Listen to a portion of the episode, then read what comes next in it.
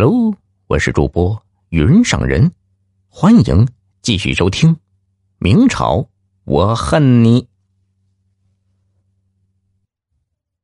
接下来的日子里，王丽从基础讲起，手把手的教张月娥学电脑。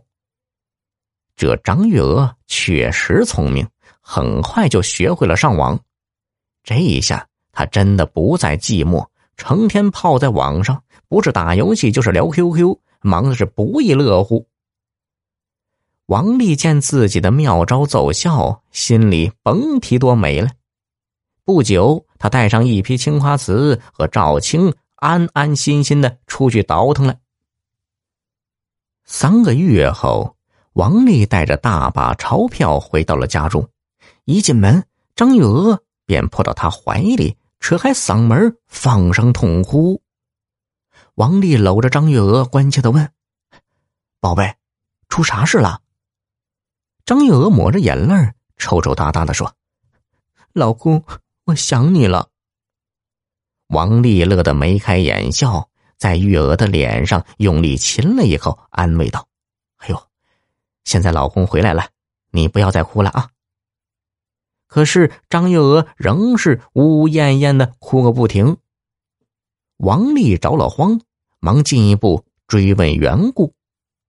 张月娥说自己想明朝了，想爹娘了，好想好想。王丽听了，摇头叹息：“哎呀，这这可没办法呀！于秃子已经发疯了，再也造不出时空飞船，明朝是回不去了呀。”张月娥搂着王丽的脖子，娇嗔道：“嗯笨蛋！”你为啥不想想别的法子安慰我？有啥法子？你说来听听。只要我能办到的，一定满足你。张月娥道出了自己的办法。他想看看王丽穿越买来的瓷器以此排遣对明朝和家人的思念。王丽觉得这个要求很简单，答应晚饭了后就去地下室。陪月娥好好的欣赏那些明代的瓷器晚饭后，王丽打开地下室的铁门，挽着张月娥走了进去。从明朝买来的瓷器啊，多数仍陈列在地下室。张月娥走上前，一件件仔细观赏。看着看着，张月娥好奇的问：“这些瓶瓶罐罐都很值钱吗？”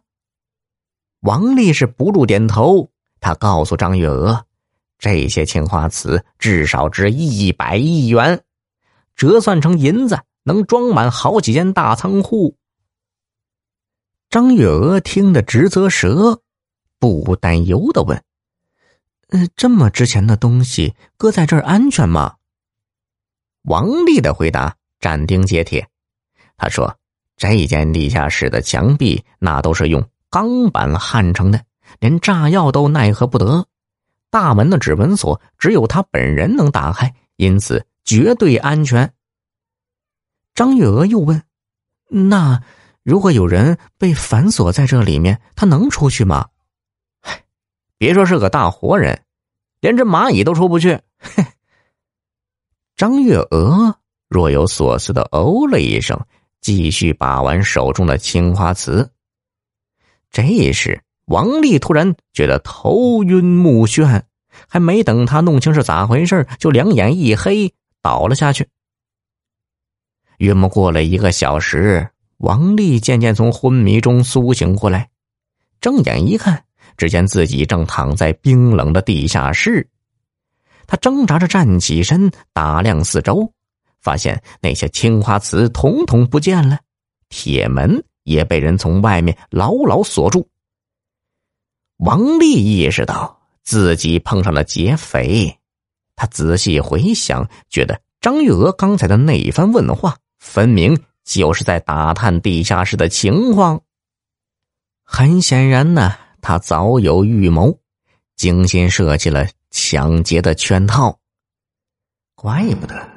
晚饭是这婊子一个劲儿的劝酒，那酒里肯定下了迷药。幸亏自己喝的不多，所以很快就醒了过来。想到这里，王丽恨得咬牙切齿，决定找张月娥报仇，弄清事情的真相。换做别人，困在地下室只能等死，但王丽有办法逃出去，因为他知道这儿有一条秘密暗道。暗道开在北面的墙壁上，他是为了以防万一设计的。